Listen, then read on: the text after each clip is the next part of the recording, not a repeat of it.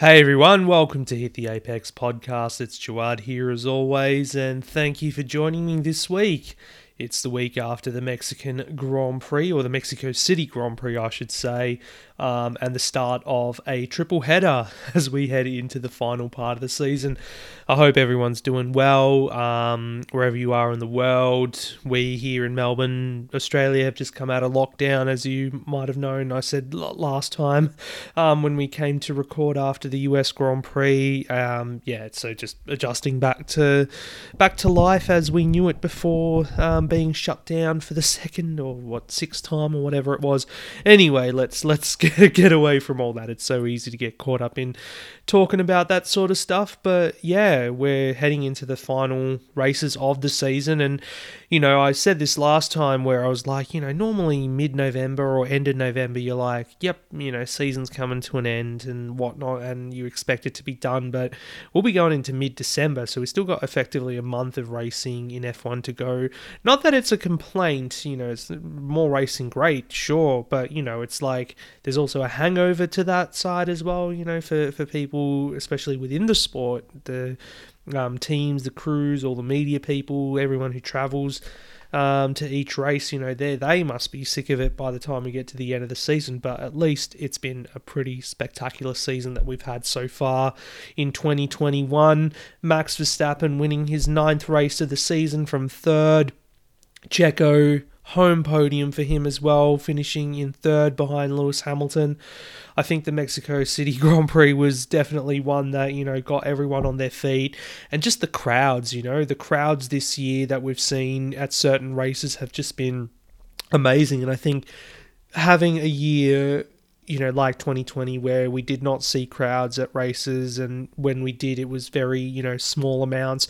Having the grandstands full again, you know, and having such a great season as well, the narrative around the championship battle and, you know, all the other little battles going on up and down the grid, I think it's just so exciting. And, you know, saying last time to when we did the podcast with Josh Kerr, I just feel jealous, you know, looking at Zandvoort, looking at Silverstone. We saw Texas as well, and the grandstands in Mexico City. And, you know, can't wait to see what we see in Sao Paulo this weekend as well, in Brazil, because Interlagos is always one that's packed, and there's so many passionate fans. So it's going to be great. And, you know, how can people get over the wholesome pictures of Checo's dad and his family especially? So one to, you know, definitely make everyone feel fuzzy inside. Very nice moment as well. I think it was yesterday where a tweet went out saying that Charles Leclerc had sent a message to Checo saying, you know, how wonderful it is to see his family and his dad in particular get around and celebrate that way. And, you know, Leclerc, we know he lost his father a few years ago, sadly, when Leclerc was racing in F2, and, you know, took that emphatic win in Baku back then as well, en route to winning the championship that year. So, you know, it's a fickle business, F1. You know, it's a business, you know, it's very cutthroat, but there's a lot of wholesome moments as well that we like. And, you know, fans like me and a lot of other people I know who are invested in the sport, you know, love moments like that. So that was very nice to see from the Checo family, or from the Perez family, I should say. Checo is Sergio's nickname. Overall, Red Bull now within 1 point of Mercedes in the Constructors' Championship. Max Verstappen's lead up to 19 points over Lewis Hamilton in the championship. It would have been 20 if he was able to hang on to that fastest lap, but in the end it was taken away from him, which we'll get to in a little bit. Overall, the weekend, you know, we all knew Red Bull would be quick. It was looking like it was going to be a Red Bull domination. This circuit has suited them so many times over the past few years, and, you know, the high altitude, you know, the thinner air seems to work best with that Honda power unit. But Mercedes shocked us during qualifying, and Valtteri Bottas took the pole position as Red Bull had a scrappy Q3. You got to say, they looked pretty good, nip and tuck or whatever with the Mercedes, but then in Q3 they just lost it. There was that moment where Yuki Tsunoda unfortunately went off in Sector 2, which had not kind of distracted, or just, you know, caught Perez unawares, you know, Perez goes off, and then with Max behind Perez, it was like, oh, you know, this is brought a yellow flag, it's ruined my lap. But, you know, regardless of that, Max was, you know, losing grip. He was oversteering all over the place. He took, you know, I think the turn 1 and 2 curb, the chicane there, he took the too much curb into one of his laps. So it was not a great qualifying for Red Bull, but then again, you know, qualifying in Mexico is not necessarily the best, you know, or qualifying on pole or on the front row, I should say, is not really the best place to be in Mexico because of that long run down to turn 1 and the tow that you do get. So they actually benefited from starting from the second row of the grid, did the Red Bulls, with Max leading the Grand Prix going into turn 1. Bit of action though, despite the Mercedes getting a good start and leading down the straight, we had Valtteri Bottas tagged by Daniel Ricciardo and sent into a bit of a spin. It triggered Yuki Tsunoda and Mick Schumacher to have their own little moments as well, and all that chaos was a bit too much, and they did have to bring out the safety car. But, you know, for the pole sitter, that would have been just disastrous to have your race effectively, you know, not ended, but ruined at the first corner. So, you know, Bottas ends up, you know, fighting away down and outside the top 10.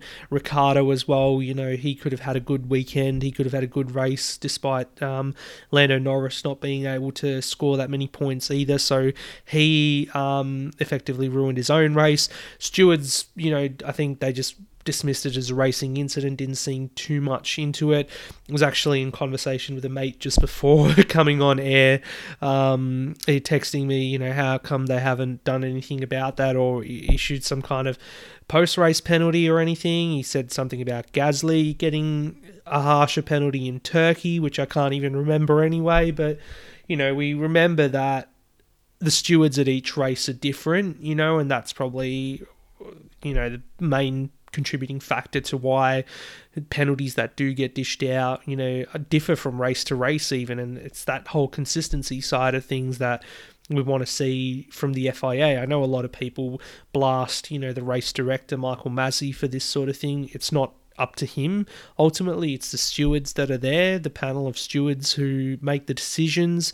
So if they could do or could have a consistent panel of stewards throughout the season, then, you know, it would make all the decision making a lot easier. But then again, it's like any sport, you know, no one is ever satisfied with referee decisions. You know, some people will be at certain times, but there's always going to be winners and losers in that instance. So it's that never-ending cycle or that unwinnable battle that these referees or stewards or whoever is adjudicating have to go through, no matter what code of sport that they're involved in. So, you know, effectively both these guys, their races were ruined. They couldn't fight for points anyway, so why penalize them further when, you know, they've effectively done the damage to themselves, or Ricciardo in this instance, because Bottas was sadly an innocent bystander in that one. So during the safety car, we had Max leading the race from Lewis and from Checo.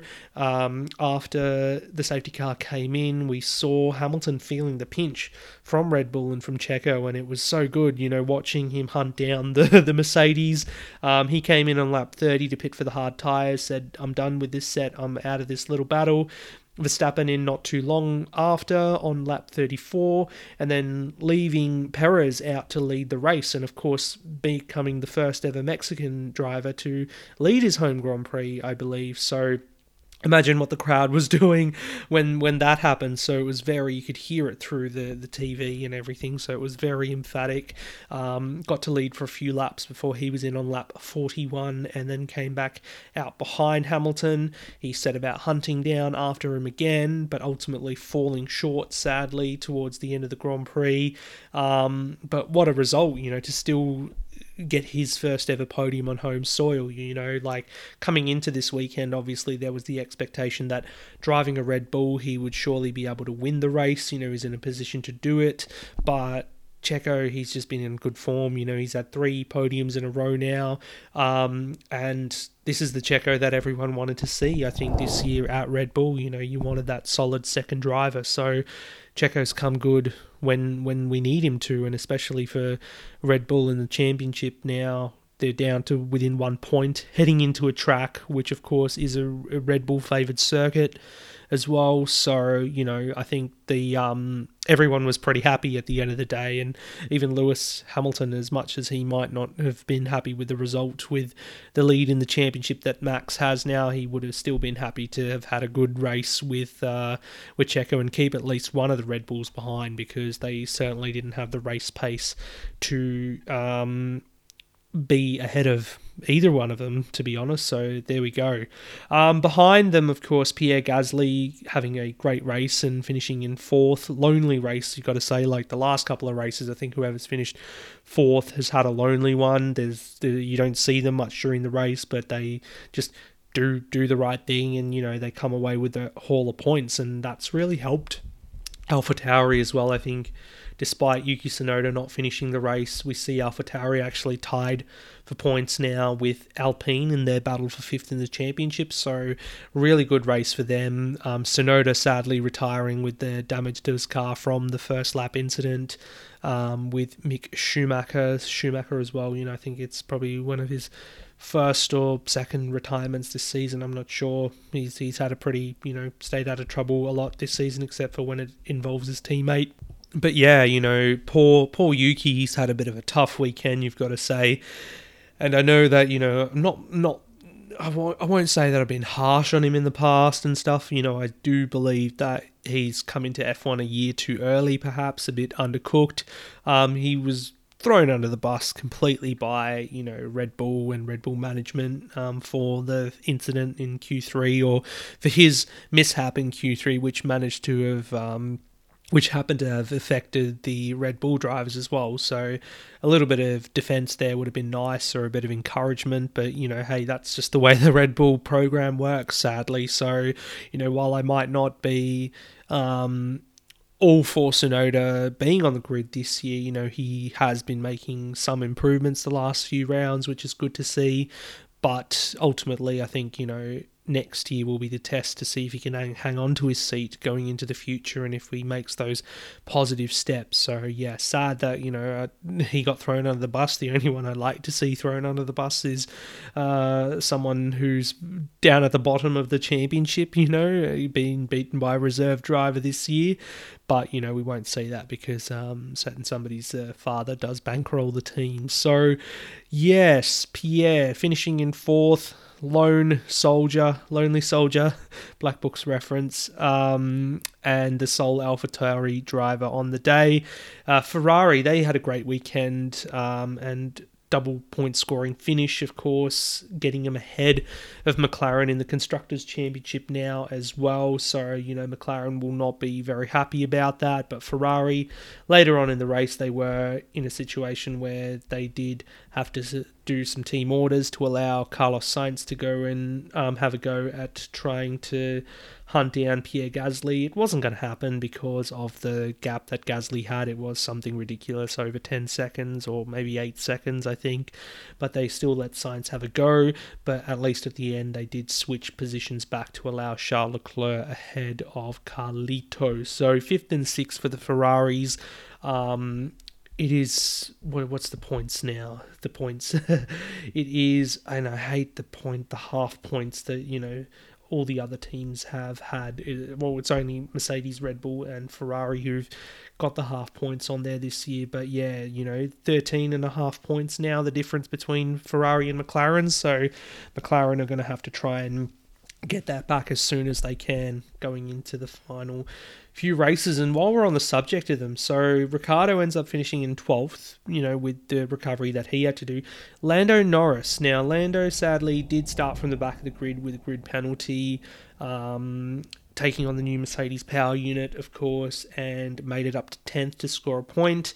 And a lot of questions being thrown around these days about how his confidence is, and listening to the Grid Talk podcast after the race, of course, they were talking about possibly since the crash in Spa, that since then it's been, you know, he hasn't been on form or whatever. His teammate's been better than him and everything. But, you know, for me, my mind immediately goes to Russia and, you know, whether losing the race there has certainly dashed his confidence and whatnot. I certainly hope not, because I really want to see him do well. And, you know, obviously they're going to need him to do well. McLaren are going to need him to do well in these last few races this year to get that third in the Constructors back from Ferrari. So hopefully we do see Lando come good in the coming races. You know, Brazil, last time we were in Brazil, was a good race for McLaren. They finished on the podium with Sainz, of course, with that Hamilton penalty being dished out. So hopefully we see another good result from them. But yeah, you know, it is quite sad. I don't want to see Lando succumb to his, you know, just, what do you call it? You know, it's not self-deprecation, but like, he is very harsh on himself, so I hope he doesn't succumb to that, you know, when it comes to bouncing back from the trials and tribulations that he's had since the second half of the season got going. Well, rounding out the points, we had Sebastian Vettel in 7th, Kimi Raikkonen and Fernando Alonso. They're 7, 8, 9, of course, you know, with the big hitters like Bottas and Ricciardo out.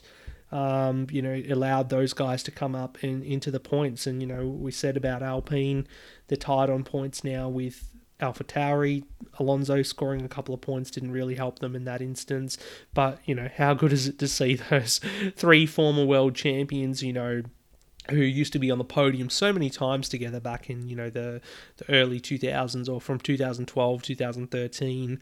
Now, you know, making up the points, as it were. So, and, you know, of course, Kimi, last few races in F1 for him as well. So, you know, is this the best we're going to see of him as he goes out? We'll wait and see. And elsewhere, Giovinazzi finishing in 11th again, not great for him in Alfa Romeo. And obviously those guys have had a lot of news around them in the last month or whatever, particularly heading into Texas and everything. But since then, it's kind of gone quiet, obviously, with the buyout by Andretti, Michael Andretti and Andretti Autosport falling through ultimately, them saying that it wasn't so much a financial problem as it was a control issue. So that's a bit disappointing, considering a lot of fans would have loved to have seen, or a lot of motorsport fans, I should say, would have loved to have seen the Andretti name come into F1, Andretti Sauber, whatever it would have been called if it had come to fruition. People looking forward to seeing Colton Herta, someone like him, come in and drive an F1 car, you know, have an American driver on the grid. It would have been good for Liberty Media as well, but unfortunately that isn't the case. But regardless of that, the rumour mill has kind of gone quiet as to who's going to take that final seat on the grid. Of course, that is the last seat available for 2022. It seems that it's down to the usual contenders that it has been all season, with Guan Yu Zhou, Oscar Piastri as well as in there, and Teo Porcher still in contention as well for Alfa Romeo Sauber. So we'll wait and see. You know, I think they did say something about after Brazil, the Tuesday after the Sao Paulo Grand Prix, they would make an announcement as to who will be Valtteri Bottas' teammate in 2022. So we'll just have to wait and see. Other than that, it was, yeah, like, the excitement was really in this Grand Prix from the crowd and Perez hunting down Hamilton. Otherwise, you know, it kind of, everyone held station, not much action going on elsewhere, but it was good being back in Mexico. It was good to see the passion of the crowd, and it's definitely a race that I'd love to attend to in the future when travel is very much a viable thing again. You know, if you look at how much a plane ticket costs now since the start of the pandemic, and now that, you know, international travel is a thing again, it has gone up significantly compared to what you would be able to do beforehand. So yeah, it's probably just best to wait and be patient in this instance. So yeah, quick shout out too before I tail off and talk about Sao Paulo real quick to obviously F1 Chronicle and the Grid Talk podcast. So took part in the qualifying watch along long that they do now. They did for Mexico City, of course, so it was good fun taking part in that with Tom from the Everything F1 podcast, and of course Caitlin and Shan from the Get Checkered podcast as well. We had a good time early morning here in Australia for me, and you know, the other guys being on the other side of the world, of course. So it's always good banter, good chatting with everyone, so many different people and such a great team. So be sure to check them out, as I do always like to plug here, so that would be great. I will be doing the Sao Paulo sprint race, whatever you want to call it, I don't know, sprint review as well this weekend, so keep an eye out for that on their YouTube channel. Going into Sao Paulo, of course, second race in this triple header with Mexico City and Qatar afterwards. It is going to be the first race for F1 with their new branding. And when that was said, you know, last week, or it was rumoured last week that F1's going to have some new branding ahead of Brazil, it was like, are they doing another logo? Seriously? Like, we just got this logo. I like this logo. Let's keep this logo. It's nothing to do with the logo. It's just the fact that they're amping up the whole hybrid awareness thing, you know, with saying, you know, since 2014, this has been the most efficient hybrid engine in the world, basically. And that's quite important, given the fact that, you know, there's a lot of climate talk going on, and, you know, just hearing interesting things about how emissions, you know, since the pandemic started, since the world pretty much shut down, you know, it did give the climate a bit of a reprieve, yet, you know, now we're starting to head back to those same levels as pre-pandemic. So, you know, that's quite important. I know, you know, if anyone follows Australian politics, it's a bit of a joke in this country where, you know, we're run by a country full of climate deniers.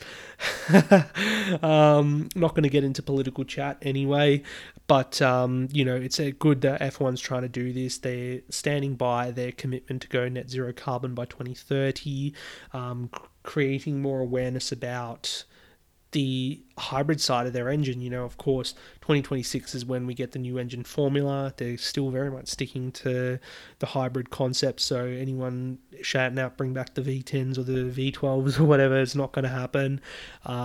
Instead, you know, they are going to drop the MGUH, of course, which, you know, creates that incredible efficiency that we do see with the current generation power unit. It's so fascinating, and there's a lot of, you know, ifs and buts about, you know, what the 2026 engine is going to look like without the MGUH. It's going to save them a lot of money, and of course financial sustainability is a big thing as well to explore in the future, but I'm sure they'll do a good job.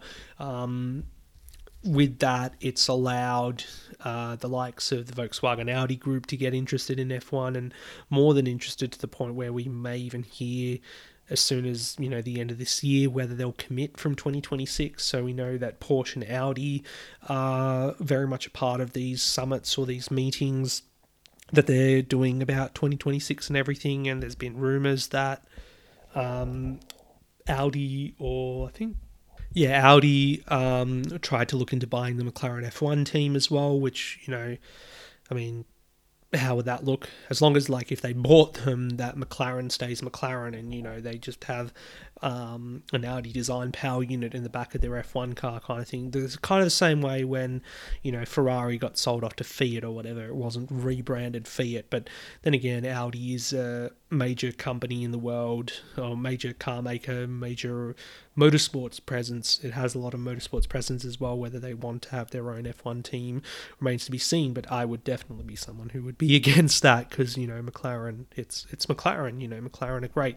But, you know, whether one of these two entities will align with Red Bull as well to be badged to Porsche engine or whatever, so we'll wait and see. But it is exciting to see that we've got new manufacturers looking to get into F1.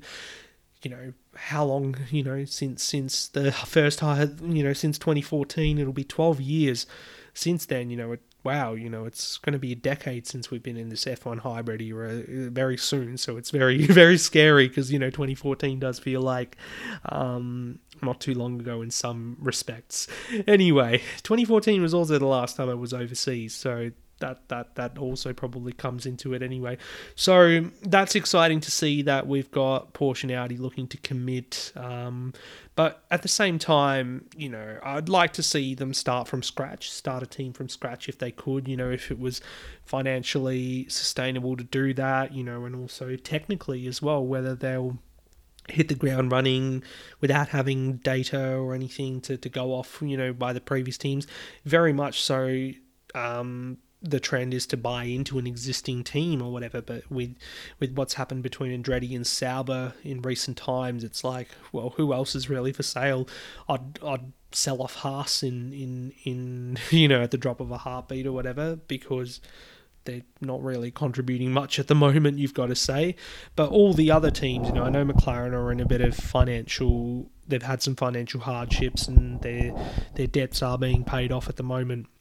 You don't want to lose someone like McLaren, unless it was, you know, as I said, a situation where it was like Ferrari selling to Fiat in the 60s or whatever, and Ferrari basically still kept the race team. So we'll just have to wait and see on that one. Anyway, moving it on to other things, and looking beyond this triple header as well, the final two races of the year are in Saudi Arabia and in Abu Dhabi. The Jeddah street circuit, still incomplete, and what a surprise as to that. But F1 is confident that it will be done. You know, I mean, I'd, to be honest, as I've said before, I wouldn't mind just skipping over that race. But hey, that's the direction F1 is going in with which circuits they visit, which countries they visit as well, importantly. And, you know, we all seem to be on the same page where we don't really agree with that, and the philosophies and ethics on human rights that they do adapt. Anyway, we'll leave it at that. Could go on all day, maybe, you know, with a drink or two, not safe for work edition of Hit the Apex podcast. That would be quite interesting. Very interesting indeed.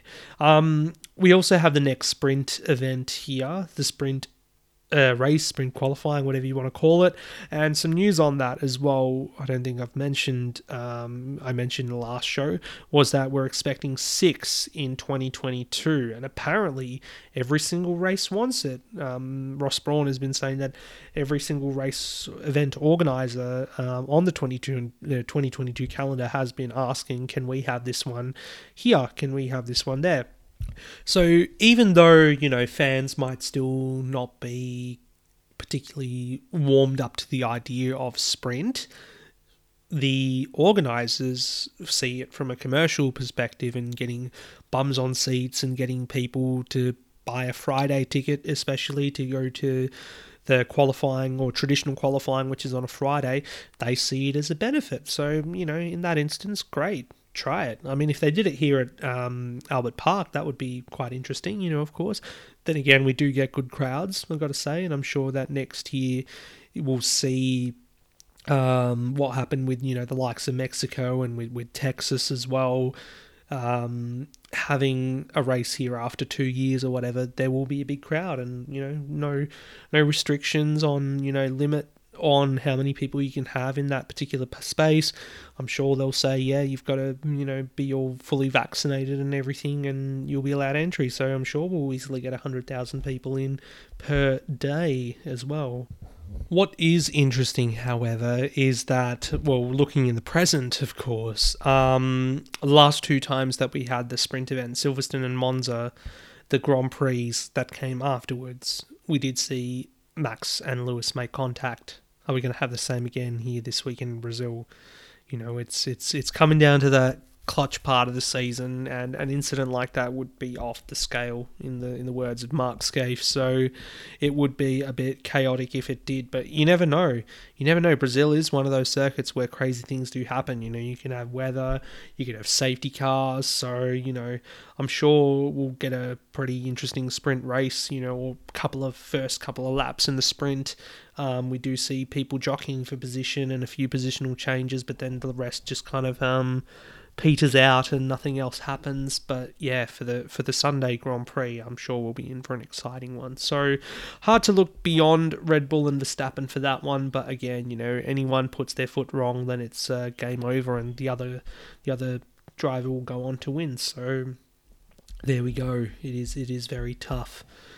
So that's it for F1 on this one, on this show, this week's show. Let's talk about supercars then, because we've had 2 weekends back to back so far of supercar racing at Sydney Motorsport Park. Looking at the first Sydney Super Night, of course, we had Anton Di Pasquale sweeping the pole positions. Of course, he won race 20 and 22. He ended up disqualified from race 21. He also got a bad start in race 21, which we saw Shane Van Gisbergen capitalize on. We had Will Davison dudded by an electrical gremlin as well, while leading the race in that middle race there on that weekend, and ended up losing to SVG. So, Will Davison, not the most luckiest chap out there, but, if he stops complaining about, why he should win a race, then maybe he will go win a race. Anyway, Tickford, Walkinshaw and Dreddy United, they were a couple of big names that struggled through that first weekend. We saw Erebus on the podium. They've had pace, really good pace in both weekends so far. We saw Brody Kostecki and Will Brown both get podiums in the first weekend, and for Will Brown, of course, his first ever podium in supercars. Kostecki did a great job earlier in the year in Sandown in the wet, so he got podium that time. But yeah, seeing Tickford and WAU struggling, that was a bit of a head-scratching moment. But overall, it was good to see racing back. It was good to see supercars. And for that first weekend, the racing wasn't exactly, I guess, the most exciting. It just kind of felt a bit processional. But hey, we just gotta take it as it comes and be grateful for what we have.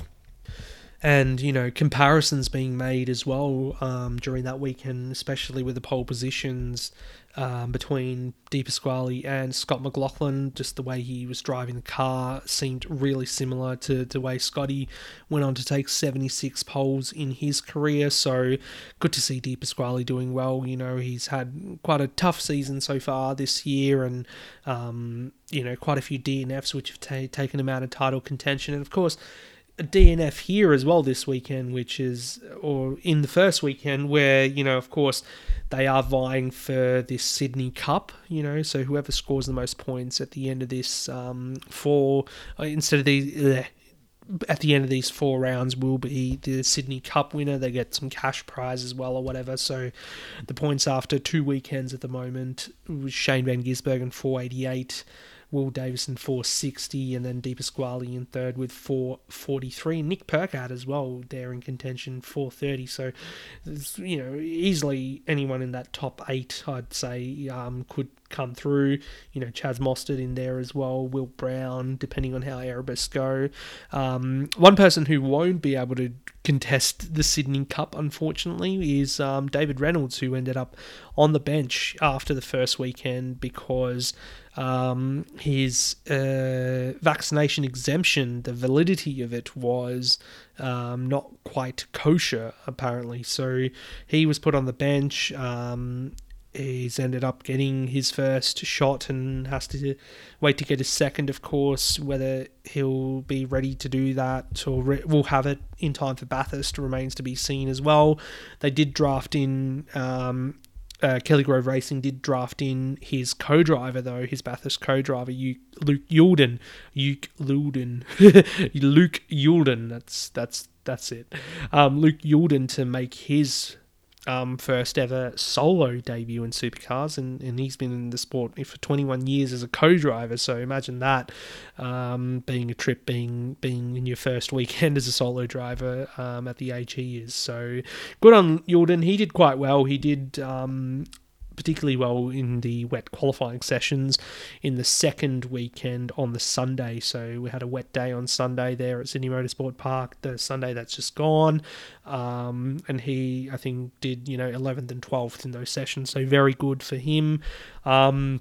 looking at race 23, the Saturday night race there on the second Sydney Super Night, and poor Will Brown, robbed of his maiden first win from pole position. He got his first career pole, and a bad pit stop just brought end to that. And that's consecutive bad pit stops that Brown has had in those first races of the weekend. So, you know, it happened to him the first Sydney Super Night as well on the Saturday night, and then of course the second one, which, you know, took the win away from him. And Brody Kostecki as well, given a drive-through penalty for speeding in the pit lane, so he lost the chance of a podium too on that particular occasion. So Erebus, you know, very, very down after that one, but, you know, they've had the pace, which is great to see, so I'm sure we'll see some better results come for them as a result.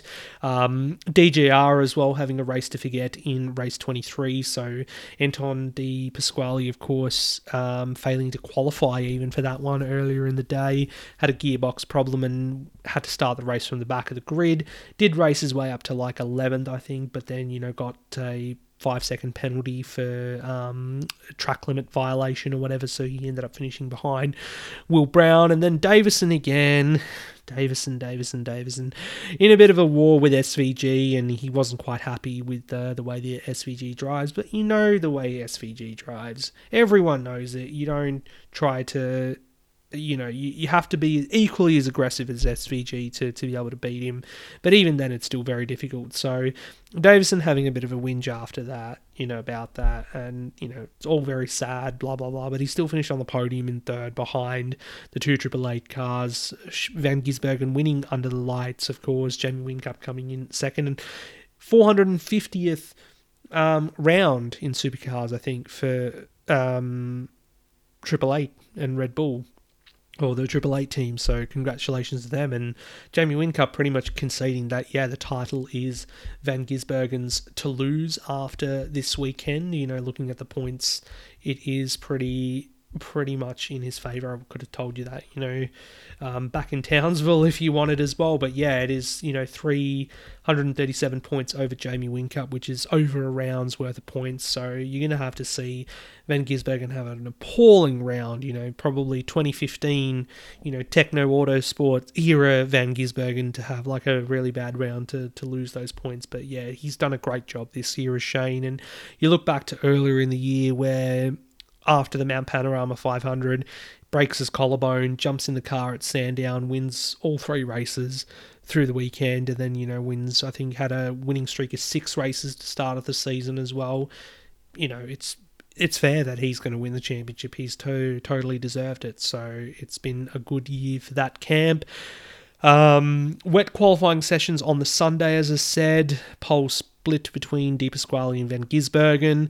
Mostert, unfortunately, stripped of his second position for race 25, bodywork infringement or whatever, and that came about because there was a bit of a battle between he and Heimgartner in the previous race, and did damage a bit of the front bumper, and the bumper that they replaced it with outside of Parc Fermé or whatever was a bit too big or something. You know, it was just like fraction too big to the regulations, and as per the technical regulations, they did have to disqualify him. So he had to start from the back of the grid for race 25, which we'll get to in a moment. We saw Anton strike back in race 24, though, from pole position. He goes long on the soft tyre stint for the opening part of the race, then switches to the hard tyre.